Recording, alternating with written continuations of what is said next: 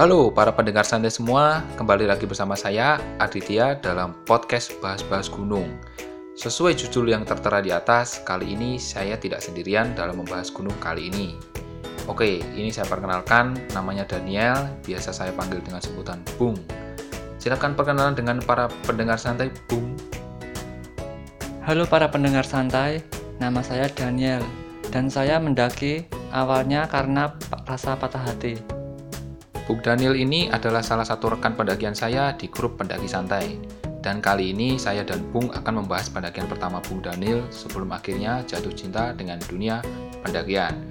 Bukan hanya itu, kali ini saya akan membahas pos-pos yang ada di Gunung Andong beserta kisah cinta Bung Daniel yang membuat dia patah hati. Let's begin the story. Kali ini kita akan membahas Gunung Andong, dan seperti apa Gunung Andong akan diperkenalkan oleh Bung Daniel. Silahkan Bung. Gunung Andong adalah gunung yang terletak di Kabupaten Magelang dengan ketinggian 1765 mdpl. Eits, tunggu dulu. Buat kalian yang meragukan keindahan Gunung Andong, baiknya jangan. Karena saat kalian ke sini, kalian akan melihat sendiri bagaimana keindahan Gunung Andong yang tidak terlalu tinggi, tapi tetap mempesona layaknya gunung dengan ketinggian 3000-an mdpl. Nah, langsung saja kita bahas gunungnya mulai dari basecamp pendakian di Desa Sawit, Magelang. Untuk biaya simak sih sebesar Rp15.000 dan juga kondisi basecamp yang bersih dan teratur sangat membuat nyaman para pendaki. Tak perlu khawatir akan rasa lapar yang menghinggap, kalian bisa jajan makanan sebelum memulai pendakian. Dan saya jamin tepatnya nyaman dan tentunya kalau ingin pergi ke kamar mandi tidak perlu antri.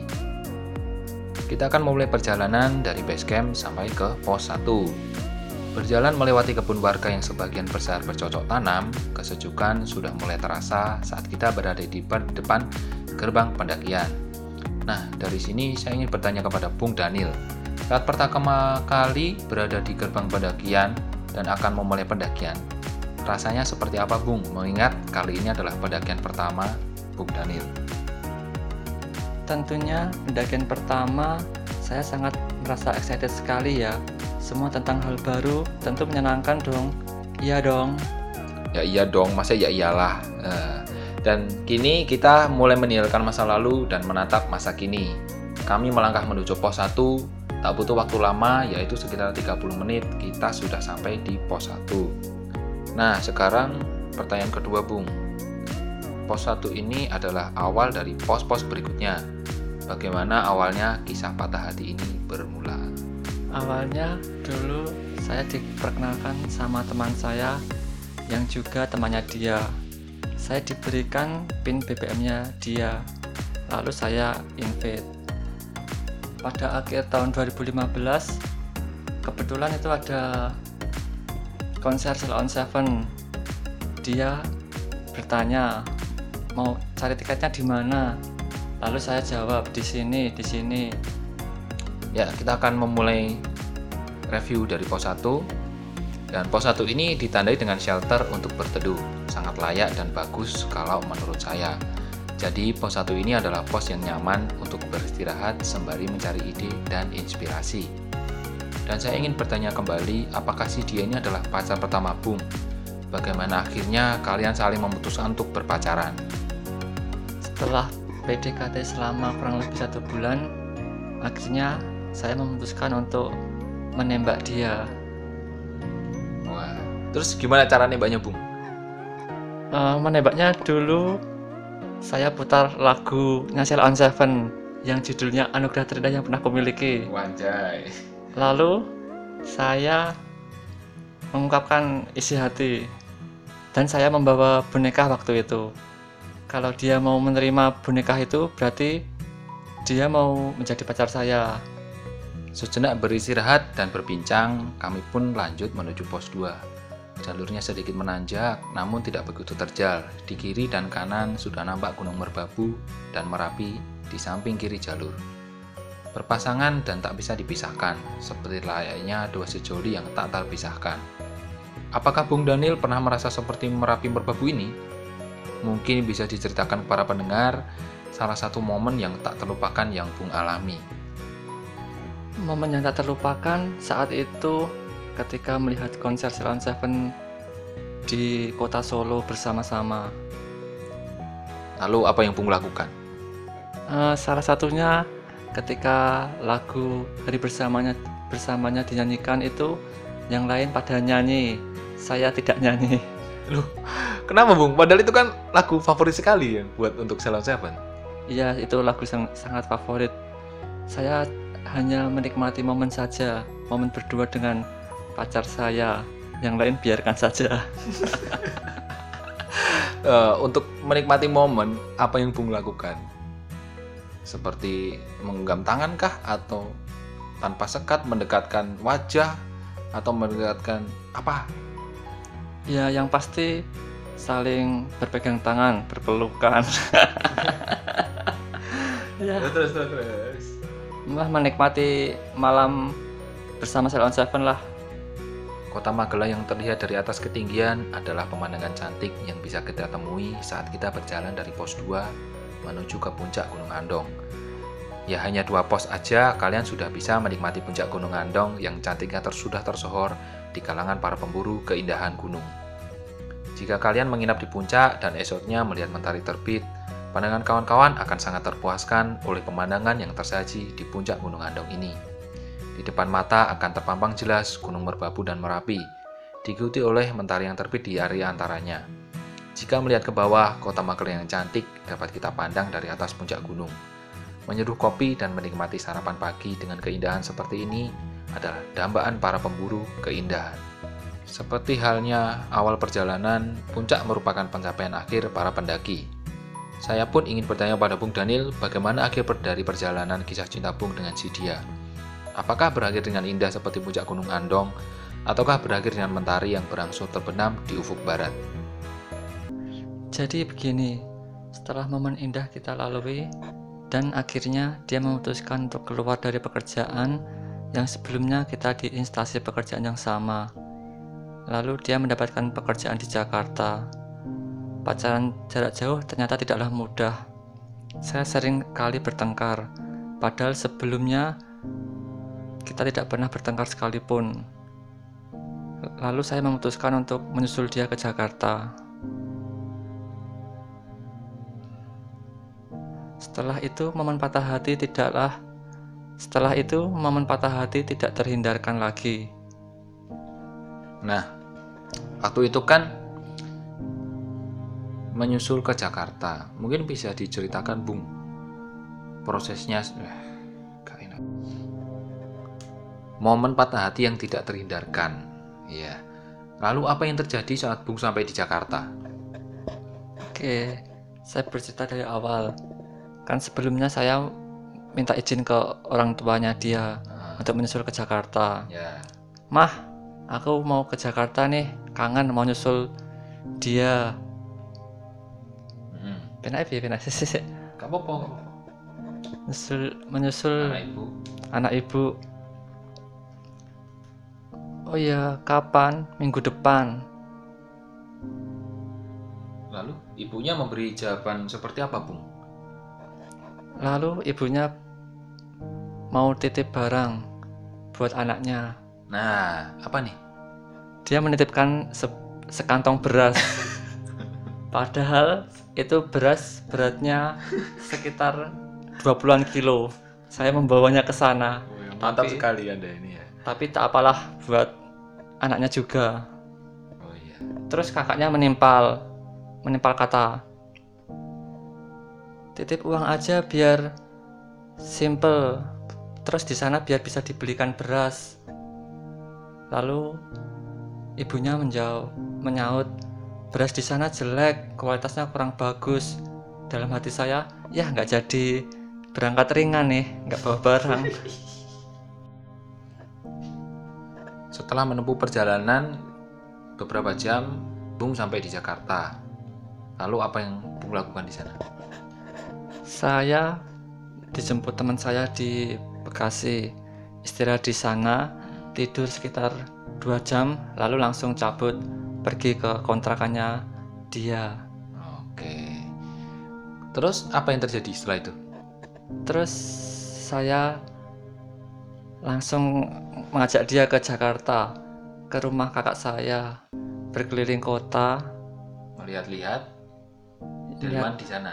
Oh, enggak ya? bukan bukan Bukan. oh, ada delman di sana Oh ya, enggak ada delman. Oke, lanjut, terus Bung. saya ajak dia ke Monas bersuah foto di sana Dan itu pertama kalinya Bung ke Monas. Eh, bukan bukan pertama kali udah sekitar satu tahun yang lalu udah pernah ke Jakarta itu pertama kali ke sana bersama dia Oh iya. Terus apa yang terjadi? setelah puas berkeliling akhirnya sore kita pulang pulang ke kontrakannya dia di perjalanan raut wajahnya ya Apa Bung? Raut wajahnya mulai seperti apa Bung? raut wajahnya ber- berubah berbeda seperti ada Sesuatu. sesuatu sesuatu yang disimpan Ah. terpendam Sesuatu yang disembunyikan. Iya. itu ya Bung.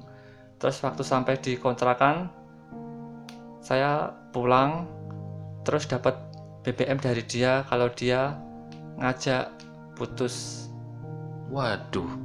Kok main putus aja Bung? Terus alasannya dia menyudahi hubungan itu kenapa?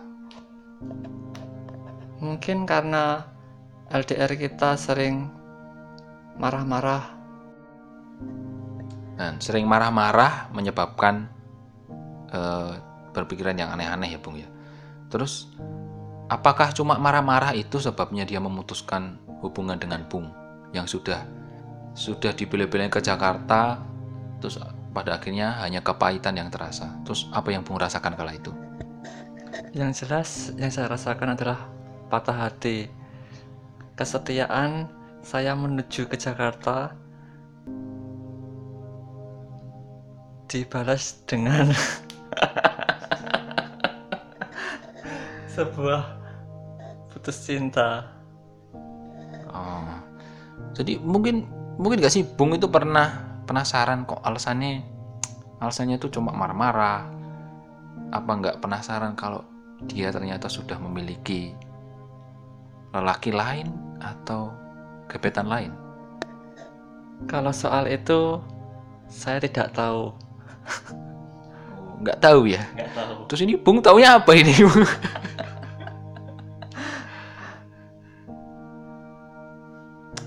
jadi jadi gini Bung, kalau saya putus itu dulu saya pernah putus dan saya tanya langsung alasannya apa sih dan saya nggak penasaran lagi sehingga saya tidak perlu lagi untuk bertanya-tanya di kemudian hari. Terus apa rasa penasaran itu hinggap sampai sekarang atau sudah terselesaikan, Bung? rasa Rasa penasaran rasa penasaran tentang kenapa putus.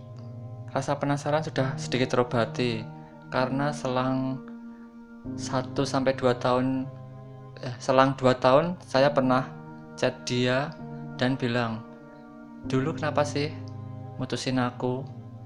Dia menjawab, "Karena kurang dewasa." Mungkin Oh. itu maksudnya. Kalau kurang dewasa, umur Bung ini sekitar berapa? Waktu itu, waktu itu. Waktu itu sekitar 24 23 tahun, 23 tahun. 23 tahun seharusnya sudah dewasa karena di film-film kan 21 tahun ke atas. Harusnya udah dewasa dong. Mungkin saya terlalu menganggap dia cinta pertama saya. Sehingga Anda bucin. Mungkin saya bucin waktu itu.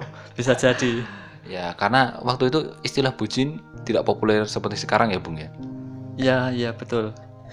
Terus saya ini penasaran, ketika Bung ini kan pasti ada kangen-kangennya kan antara waktu putus eh, sepanjang ini, sepanjang Bung putus sampai akhirnya Bung kan ingin ketemu lagi.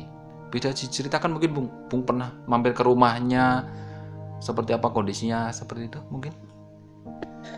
Dulu pernah sekali mampir ke rumahnya waktu dia pulang dari Jakarta. Saya ne eh, saya ke sana bukan untuk dia tapi untuk ibunya. Karena selama ini ibunya baik buat saya. Oh, baik dalam segi apa pun. dalam segi apa pun. Dalam segi segi ekonomi? Apa jenenge? Apa? Welcome apa? Oh ibunya itu sangat sangat welcome dengan Bung dan sudah dianggap sebagai calon menantu gitu? Ya bisa bilang bisa ya begitu. Oh begitu. Terus apa yang Bung rasakan dan apa yang terjadi ketika Bung berangkat dari rumah? Untuk menutupi kesedihan kah? Atau kalau biasanya orang kan menu- menutupi kesedihan dengan tidak melihatkan wajahnya ya? Atau orang yang sehabis nangis itu pasti nanti matanya ditutupin sesuatu kayak gitu. Itu enggak sih Bung saya pernah waktu pulang waktu pamitan sama dia untuk pulang ke Solo lagi saya pernah pamitan dengan kacamata hitam saya untuk menutupi air mata saya Oh iya iya iya. Jadi aduh aduh ini unik sekali ya. Eh, menutupi tangis dengan kacamata. Mungkin bisa di aplikasi aplikasikan ke teman-teman bagi yang ketemu mantan nantinya ketika udah putus dan kalian ingin nangis. Kalian bisa ikuti tips dari Bung Daniel perihal memakai kacamata untuk menutupi tangis yang melanda jadi setelah kisah cinta Bung yang awalnya ngenes atau patah, yang berakhir dengan kelucuan karena memakai kacamata, eh, Bung ini sampai sekarang itu sudah punya seseorang yang spesial atau udah punya pengganti apa belum? dulu pernah sempat untuk mencari tapi gagal Kenapa kok gagal? Nggak bisa move on atau gimana Bung? mungkin belum pas saja belum siap Kalau pas ukurannya XL apa L? M ya ginilah pemirsa ya. Terus apa yang Bung lakukan ketika PDKT atau move on? Move on yang Bung alami saat itu? Saya diajak teman saya untuk mendaki gunung untuk lebih dekat dengan alam. Lebih mendekat dengan alam karena rasa patah hati. Gitu Bung? Ya betul. Terus apa yang Bung rasakan ketika berdekatan dengan alam berdekatan dengan ciptaan Tuhan dan lebih eh, mensyukuri apa yang Tuhan berikan sela- selain kebahagiaan dan rasa sakit. Saya merasakan hati saya damai pikiran saya tenang. Itu eh, pikiran damai dan tenang ketika di alam ya. Itu juga saya rasakan. Jadi untuk kawan-kawan tips yang baik itu seperti apa? Apakah kita harus mendaki gunung saat kita merasa patah hati atau kita beresi dulu? Masalah kita supaya kita tidak tidak membawa beban ke atas gunung udah bawa keril bawa beban hati itu kan berat ya Bung ya? Jadi tips dari Bung ini gimana sebelum kita melakukan pendakian dengan bermodalkan hati yang patah? Mungkin kita selesaikan dulu permasalahannya kita berdamai dengan hati dulu lalu kita mencari ketenangan yang lain di gunung.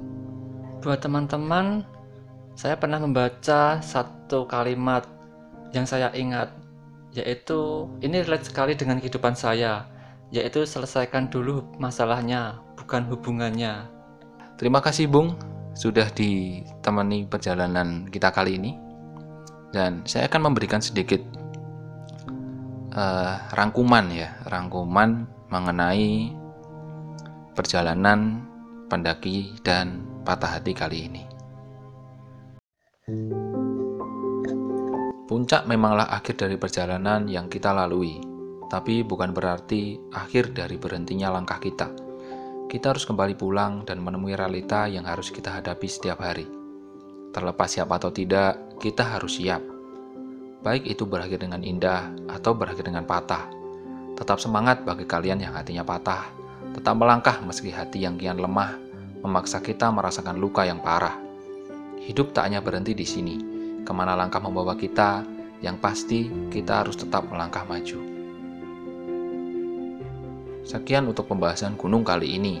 Semoga kita mendapat pelajaran berharga dari pendakian dan kisah cinta yang patah kali ini. Tetap semangat, salam petai, pendaki Santai!